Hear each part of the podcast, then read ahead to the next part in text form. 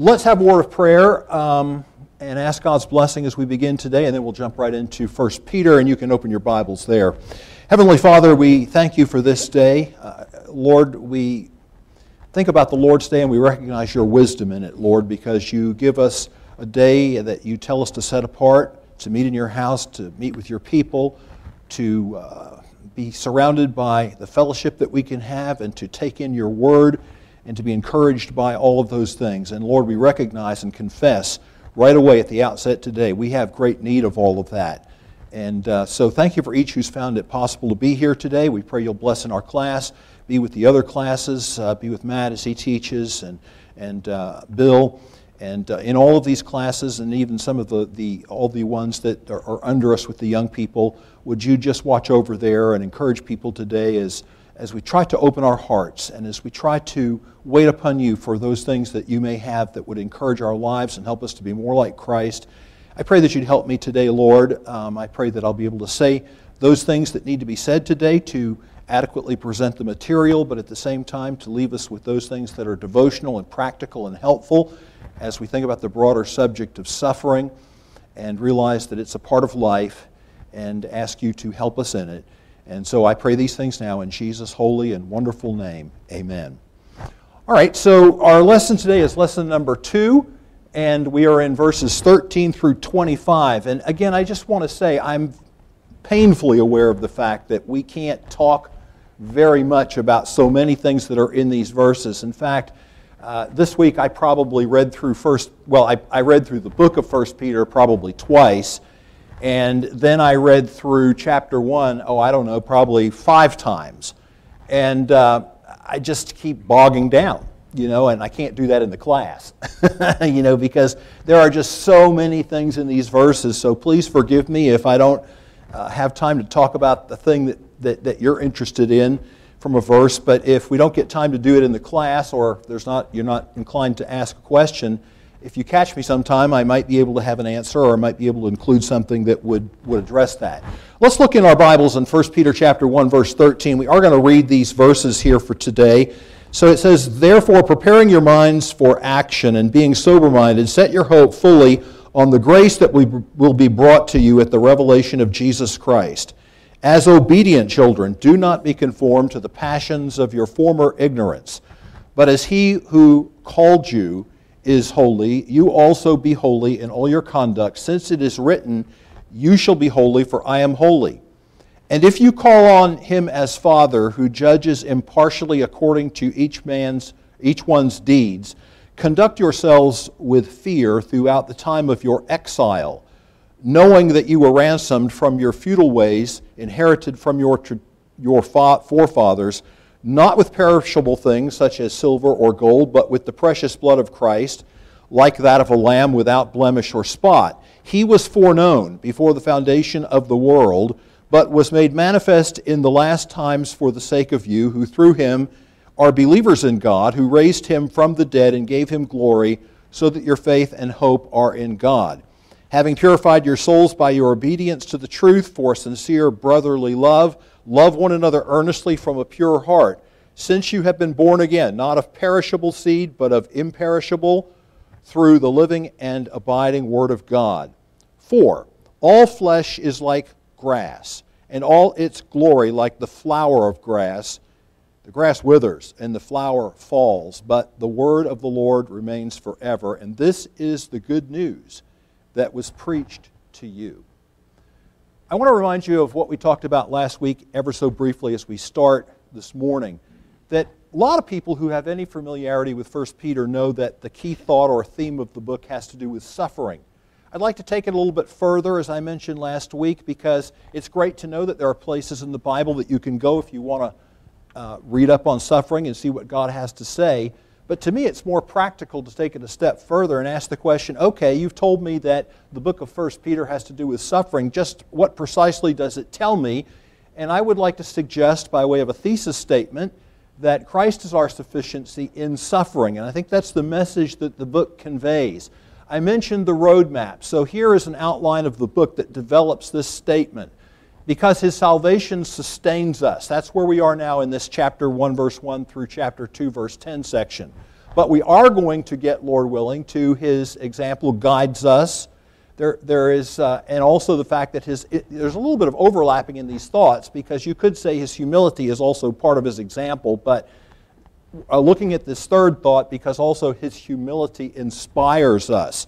And be thinking about how do those thoughts tie into this idea of Christ is our sufficiency in suffering. Because as I mentioned last week, folks, you know, we, we cannot escape this. God, God sees fit to give seasons in our lives that we are, as verse chapter 1, verse 6 says, which is this is kind of the first hint. Look back to that verse a moment, part of our text last week. In this you rejoice, though now for a while, if necessary, you have been grieved by various trials. Well, there are seasons. And at times, God permits us each to enter into these seasons of, as I mentioned, the King James translates this, you're, you're in heaviness. Things, things come along in life that are pretty heavy, don't you agree? And we don't always have that, thank the Lord. He, he kind of knows when, when we need it and when to back off. And there's no temptation or trial taken us, we're told, but such as is common to man. And in all of that, God is faithful. And He won't give us more to bear, that verse tells us. 1 Corinthians 10 12 or 13, whatever it is, that, that uh, then we can bear. But he does allow this, and he, he puts it in our lives. It's good to know that, that he also provides that sufficiency in himself, how to deal with it. Thinking about the fact that the world really doesn't have that, but this is something that is the great privilege and, and availability of Christians. So, in this first section, asking ourselves the question all right, how does in the, in the broader context of suffering, which may come into our lives through whether it's persecution or any number of other formats uh, or iterations that suffering can take, how does His salvation sustain us? So, what we were looking at last week by affording us a living hope. Let me call your attention to the key verse on this, verse number 3 of chapter 1 again. Blessed be the God and Father of our Lord Jesus Christ. According to His great mercy, He has caused us to be born again to a living hope through the resurrection of Jesus Christ from the dead. You actually have the word hope occurring three times in the chapter. It also occurs in verse 12, uh, 13 and verse 21. I don't want to go back and go over all that ground again, or we won't have enough time for progress on today's. But, but you'll certainly find that hope is a strong thought coming across in chapter uh, 1. So, first of all, his salvation sustains us because part of our lives now is a living hope. Can you think just for a moment, by way of recap, of going through what some people go through, what some of you have gone through without having a living hope? Because what people have in this world, many of them around us have, is, is basically futile and doesn't have any substance to it. But what you and I have as Christians certainly is real and definite and is a, a tremendous asset that we have. Today, what we want to talk about is a second thought that's a part of Christian salvation. And I'm just reminding you that I'm sort of using that terminology. You're going to hear me use that, that terminology, Christian salvation, because the whole thing I'm trying to do as we talk about this first section in particular is to draw a contrast. Because not only does the world around us have no hope, but the world is filled with religion. Isn't that right? The world is filled with religion what hope does that religion offer? And I mentioned last week about the Baha'i and going there, and it's, uh, yeah, they show you where he's buried. Well, great. What's that doing for me? Not a great deal. And, and, the, and the sharp contrast that you have between going to Haifa and seeing that, then going to Jerusalem and going to Gordon's Calvary and the Garden Tomb and seeing the empty tomb. It's a huge difference. All right, so what else is a part of Christian salvation? Well, Christian salvation also involves the new birth. Where do we see that? We actually already did. In chapter 1, verse 3, we have it mentioned. I just read this. According to his great mercy, he has caused us to be born again to a living hope. So it's mentioned there. But then drop down to verse, and this is part of our verses for today. Verse 23, here's the second reference to it, where it says, Since you have been born again, not of perishable seed, but of imperishable, through the living and abiding Word of God. I want to pause right at the outset, folks, and just ask you to think about, just as I challenge you to think again about what kind of an asset it is that we have hope in the midst of our trials and difficulties in this, in this world and in this life. Have you ever thought about the implications of the new birth in the context of suffering? That's what we're going to be talking about today. And what we're going to find out is there are three things. I'm not saying three things is the limit. I'm saying three things that are thoughts here that we're going to talk about. Things that come into our lives or are a part of our lives now as a result of the new birth. That, first of all, we have a new nature, so our response to suffering is different. We also have a new resource, and I'll, I'll get to what that is in a few moments. We have a few moments. We have a number of resources, but Peter singles one out. We'll talk about that. And finally, we have a new family. And I, I, I talked about that already a little bit even in my opening prayer. Well, let's jump in today. So, what about a new nature? Well, the first thing when you start thinking about the new birth is you realize the new birth is a work of God. The new birth is not of our doing. This is not something that you and I can accomplish.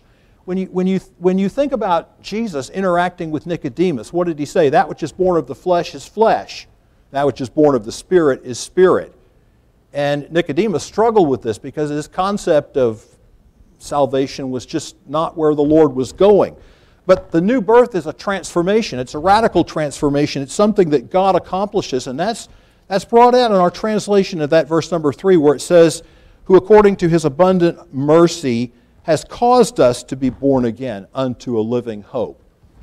Now, we know it's a divine work, but how does it actually play out? In other words, when you look back on your salvation experience, how did that play out? Well, you heard the Word of God, right? Through some manner or means, you came in contact with the Word of God, and, and more particularly the gospel message.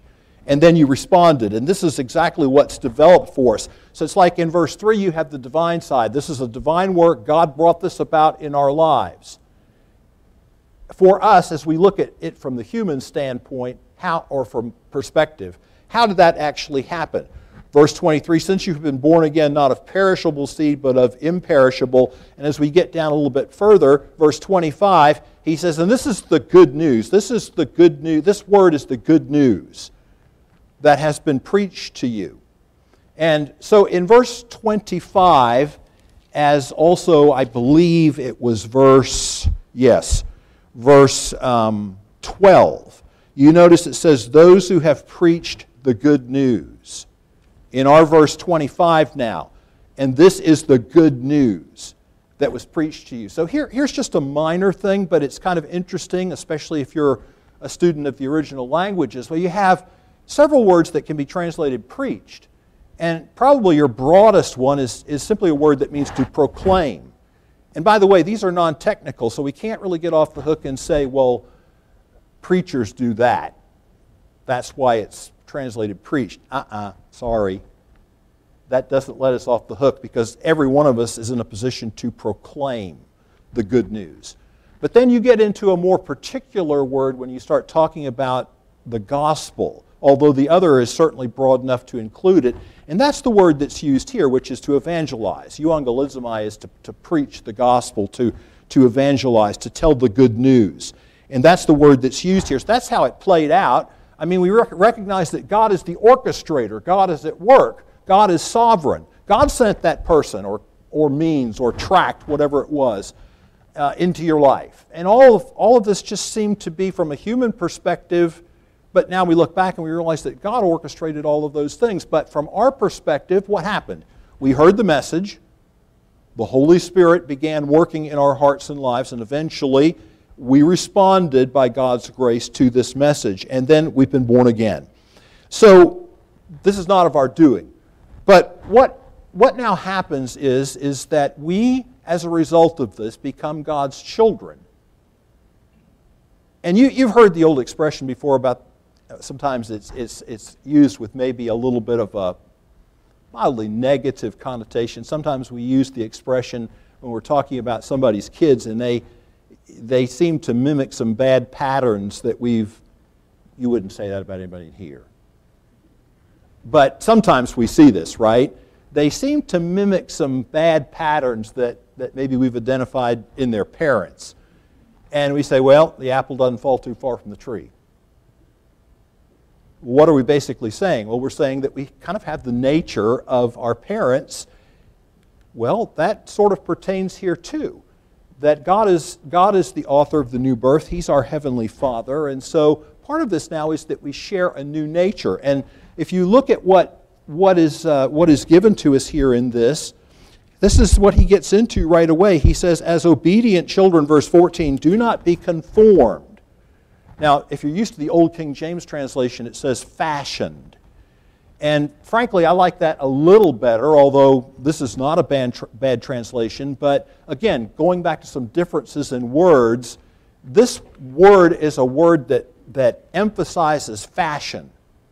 I like that for the simple reason that, you know what, if you're a man, and I don't even know what the current style is, but the last cycle was it went back to narrow ties. You say, ah, people wear ties less today, I guess, but ties have always been a part of my life. So don't worry about the wide ones that you have, just wait 10 years. And as long as they don't have stains on them and stuff like that, you can just resurrect them and think people think you have all new ties again because now that's in style. Fashion changes, right? That's the emphasis of this word. And so he says, don't be outward, your outward fashion. Don't let it be what was according to the former passions of your ignorance. But instead, this new nature is He who called you is holy, so be you holy in all your conduct, since it is written. So this is not arbitrary. This is not some preacher just saying, well, you need to be holy as a Christian. No, Peter documents this, and he says, we find this in the Old Testament. Since it has been written, so he calls Scripture itself to endorse or emphasize this is the authority behind his exhortation. You shall be holy, for I am holy. Now, where do we find this? Well, I've given you three places. Interesting, they're, they're in Leviticus. Leviticus 11 44. We're not going to turn to these, and I don't have them on the, the screen either. But that's where you'll find this chapter 19, verse 2, chapter 20, verse 7. Let's go to the New Testament because now you'll be able to see a contrast. So, if you're thinking about Ephesians chapter 4, and, and again, I, I tell you, there's a lot of correlation between 1 Peter and Ephesians. Paul's letter is Ephesians, Peter's is 1 Peter, and there's a lot of correlation. So, what does he tell us about the old man, which is kind of the biblical terminology? Our popular terminology is nature, but the biblical terminology is old man. So, it says the old man is corrupt, right? I'm using the King James, but he's corrupt according to the deceitful lusts. But it says the new man is after God, created in, do you remember the two things that are there? Righteousness and true holiness. That's Ephesians 4:24. This is God's nature. There's no corruption in God, and God cannot lie. So, what is God? Righteousness and true holiness. And again, we don't have time to really get off into a big discussion of what all of that is, except you need to realize that righteousness and holiness, as, as characterized in the Bible, not just negative concepts. And this is the way a lot of people conceive of this is as well, you know, holiness just means I have to, I have to stay away from all these things and not do all these things. And it just popped into my mind, but I think my, my father-in-law is one of my father-in-law's favorite things to talk about that bothers him a little bit is that he talks about a place, uh, and it's a, it's a holiness work. And you go into their tabernacle, and so just like if, you, if, if the church wanted to prominently display a verse or something here, it might be between those two Christmas ornaments or whatever, right up where everybody could see it. That's what they have in this tabernacle where they have these meetings, and it says, Holiness unto the Lord. And he talks about the fact that, well, he asked, he's asked numbers of them. What's that mean? And the closest he's gotten to some answers are things, well, we don't, don't go to movies. And maybe another example just like that. Well, folks, it's a lot more than staying away from things we don't think are helpful, and I'm not getting into that discussion this morning, movies, but it's a whole lot more than stay. It's, it's, it's having these positive qualities in our life that reflect who God is. And so this is God's nature. And he says this is where uh, we are as Christians now, that this is, the, this is what we want to reflect. God is preeminently holy. And so, how, how then does this, how does this discussion that we've had so far fit into the context of suffering? Well, So then, if God is preeminently holy and we realize that a grace, work of grace has taken place in our lives, and we realize that we're in the process of not being conformed to the former lusts in our ignorance, but being conformed now to God and His nature, we realize it's a process going on, right? And if it's a process going on, how does God accomplish this in our lives? Well, I'm back to chapter 1, verse 6 again. So look at that verse. In this you rejoice, though now for a little while, and look at the next two words if necessary. To me, there's a, a great blessing in those words because God knows. God's never arbitrary in what He allows to come into our lives, even though at times perhaps we may think it's severe. Nevertheless, God isn't arbitrary. God knows exactly what we need. And so He says, if necessary, you have been grieved by various trials. Let's tie that in with a, a well known passage. You can turn if you want. I'm going to turn just simply because I don't have the verses here and, and read these for you, but I think you're familiar quite a bit with this passage where Jesus is talking about uh, the Father is the loving vine dresser. And he says, I'm the true vine. This is John 15, 1. But my Father is the vine dresser. So Jesus is the true vine, but the Father is the loving vine dresser. And what does he do? Every branch in me that does not bear fruit, he takes away. And every branch that does bear fruit, he pats you on the back and says, Attaboy. Sometimes. But other times, he says, Well, I'm seeing some progress. I'd like to see more. And so, what does it say? He prunes that it may bear more fruit. Already you are clean because of the word that I have spoken to you. All right, let's, let, us let us look at this now. I've got two words I want to get you to focus on. They're different in English and the same in the original. He prunes, He cleanses. Same word. You say, well, why didn't they bring that out? Because nobody talks about cleansing vines. That's not our our manner of speaking, right? We prune vines. But when you bring it over into the spiritual realm and think about the spiritual application, this is precisely what God does. He's sanctifying us.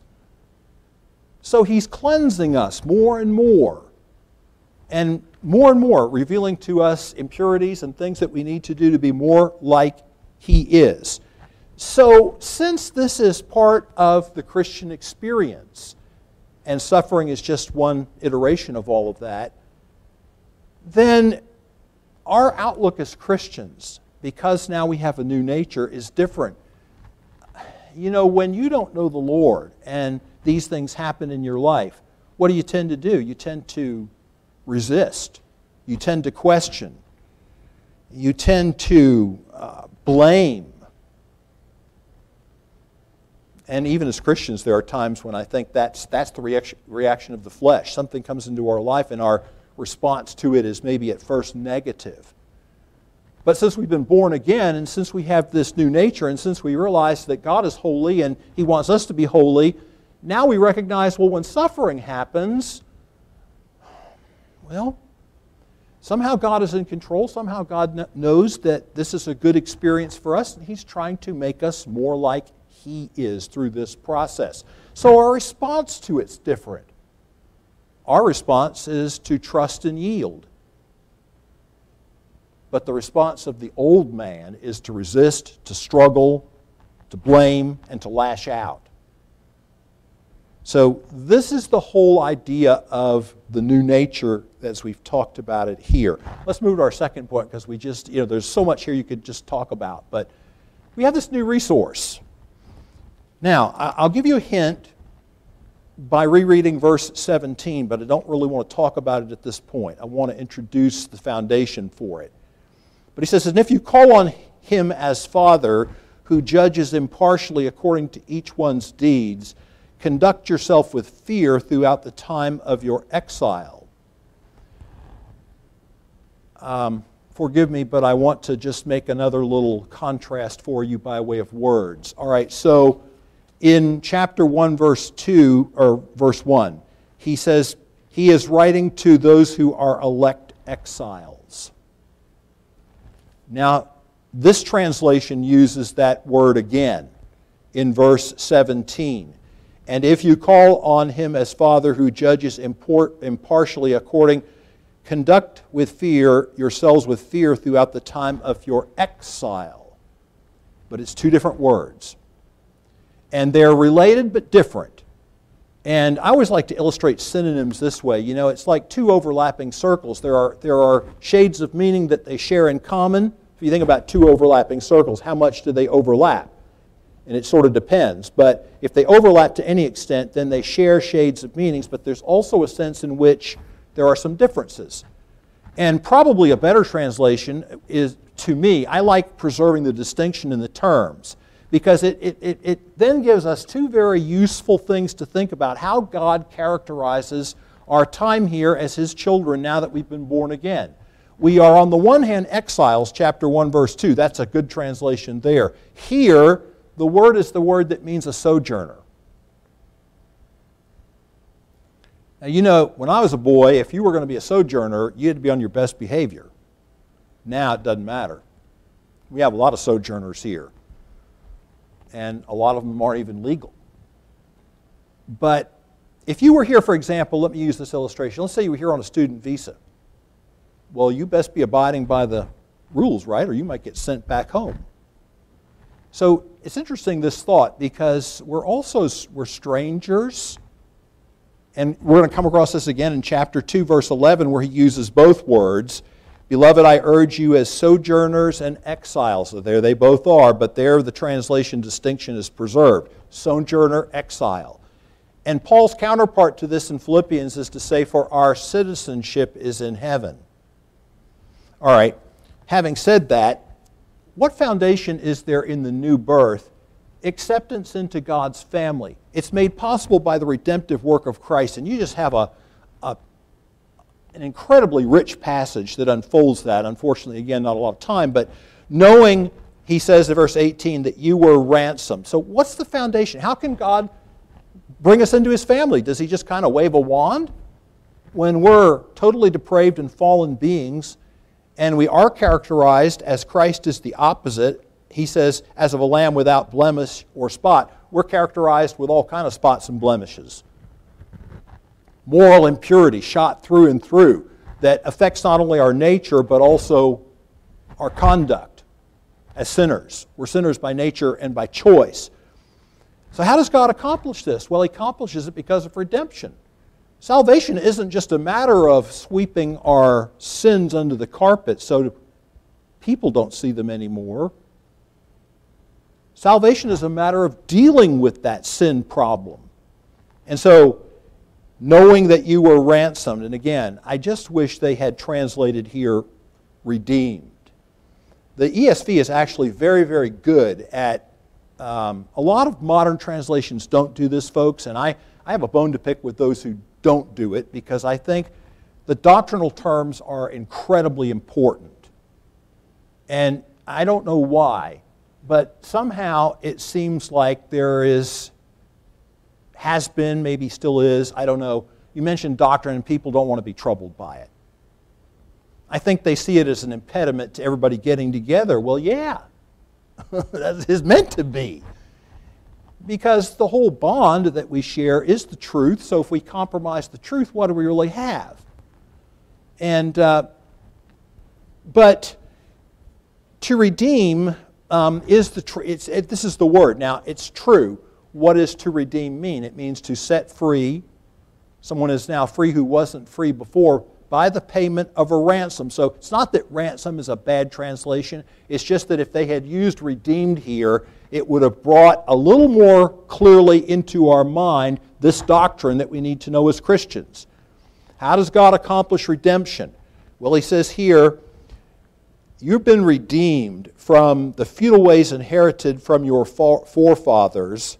Remember, I said about the apple doesn't fall too far from the tree. Um, and, and this is a reference just to how we've come into the world. If we have lost parents, then we have lost values, you know, many, many times. So, But he says, not with corruptible things or perishable things such as silver or gold. Again, just a bit of a pause here, but Peter really likes this concept of perishable or corruptible versus imperishable or incorruptible. You have four occasions for it. Chapter 1, verse 4, I'll just give you this verse 18 here, and verse 23, where he talks about perishable, imperishable. Well, if you think about it, man's solutions always involved what is translated here corruptible things or perishable, that which is perishable. We're, we're impressed by silver and gold. Great wealth impresses us. So, for example, it's like a lot of things, it changes, but the reason it changes is because the value of the company changes with the stock market. So, who's the richest man in America? And so, a lot of people would put their hands up and say, Oh, I know it's Bill. No. Uh, or is it um, Jeff Bezos, Amazon? Well, he retired, but he's not CEO anymore. How many vote for him? Well, no, as of a week or so ago, it was actually Elon Musk. Are you impressed? I mean, I'm impressed with what some of these people have accomplished. I don't, well, I better not get into that. don't especially care for Bill Gates, but in any respect, some of these people, like Elon Musk, you can like him or not like him, but he's a, he's a certified genius. He really is. So I'm impressed by some of their accomplishments and what, they've, what they have done. All right, here's another milestone that happened, I think it was just last week if not just last week, early in the week, late the week before. Maybe you saw a story. Apple, the company Apple, is the first U.S. corporation to surpass $1 trillion in market cap. No, not one, three. $3 trillion market cap. That happened when Apple stock went a little bit beyond in the early 180s. 180, it actually got up to like 183, something like that, and change.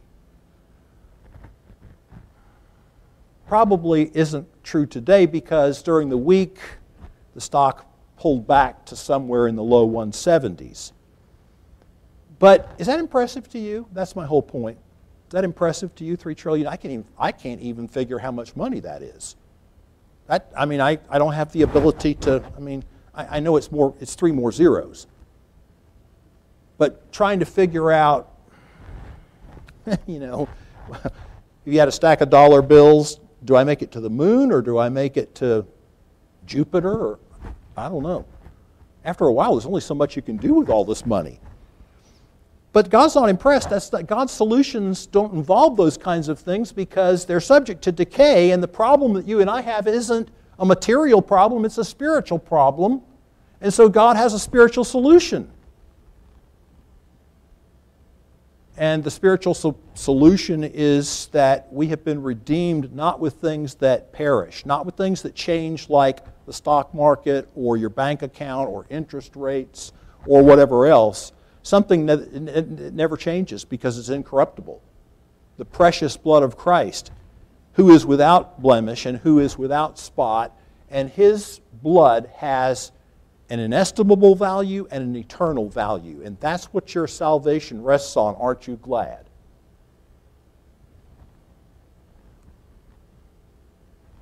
I hope so.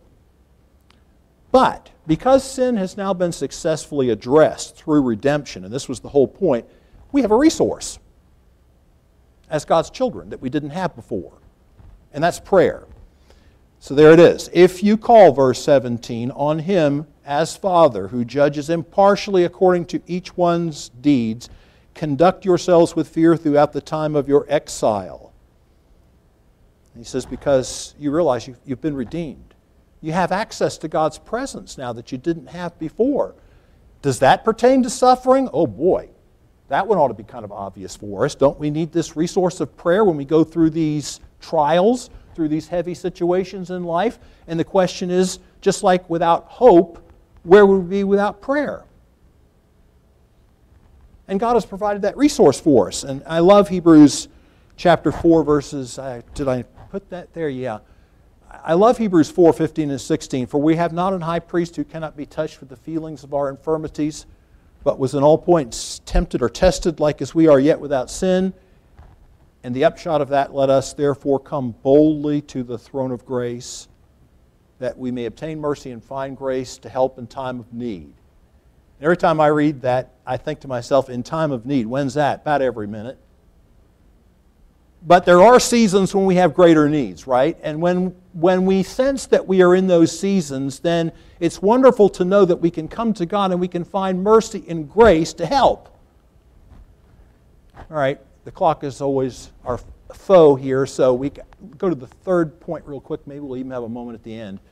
But we have a new family. How's that a resource? How's that helping suffering? Well, if you have the right kind of family, it's quite a, quite a help. You find comfort and support in your family. Let's look at verse 22. It says, Having purified your souls by your obedience to the truth for a sincere brotherly love, or the, as the King James would say, the love of the brethren. This, this is the word Philadelphia. You know this word, city of brotherly love and all that good stuff in, in Greek, Philadelphia. So, brotherly love uh, is what it means. But it assumes something that the King James just sort of brings out in the way it handles this by saying, a sincere love of the brethren. We have something now that we didn't have before. We have the brethren in this family, brothers and sisters in Christ. And so we come on the Lord's Day like today and we can interact. And you know, some of the best interaction that you ever have is just asking people how they are. Because if you ask some people how they are and you let them talk to you for a moment, all of a sudden you start realizing, man, I thought I had it rough. I'm serious. I, you know, it just really works that way. And I, as a pastor, I used to say, you know, I, there's some people in our church I was always afraid to ask them how they were doing because they were going to tell me at length. But, you know, I would just sit and listen, as long, or stand and listen for as long as I had time to do that. But I, I, I maybe didn't always have the opportunity to tell them this, but there were people in our church who were my heroes. And I'm sure there are people like that here too, because you watch them go through what they go through, and you say to yourself, I don't know that I could do that. And you admire, as Paul would say, you admire the grace of God which is in them. And from that, you are encouraged. And, you, well, I don't think I could do that, but God has supplied grace for them. So we have this family, this new family. And in, as in any family, there is mutual bonding, there is the love of the brethren, there's comfort, there's support in suffering. The only thing I want to leave you with as I close out this thought and maybe have just a moment for any questions is you know, it is a two way street so try not to be like the person, and I know our personalities differ, okay, so this is not a rebuke. But sometimes people will come to church and they just come in and plop down and never talk to anybody, never say anything to anybody. That's okay if that's just how you are and that's just how you're made up and so forth, as long as you don't go home and complain. Nobody talked to me. Nobody even shook hands with me. No one, I bet they don't even know my name. Because, you know, it works both ways, you know. I mean, as you show interest in people, people show interest in you. And you get out of church, I'm just giving you a, a, a human observation, you get out of church what you put into it. So if you say, well, I didn't get much on Sunday morning from the message, well, did you think to take a little time to prepare your heart before you came and maybe read the text over or pray about it? I don't know. I'm just making a point. This family that we have is designed by God. This is a part of God's wisdom in bringing us together on the Lord's day. So, by way quickly of conclusion, Christ is sufficient in suffering. And this might seem superfluous to you, but let's realize the gateway to the new birth is gateway to salvation is the new birth. We're talking about this salvation sustaining us. So have you been born again? Worth asking to be sure you can answer it knowing that the answer is yes. A Couple minutes. Any questions about anything that we've talked about today?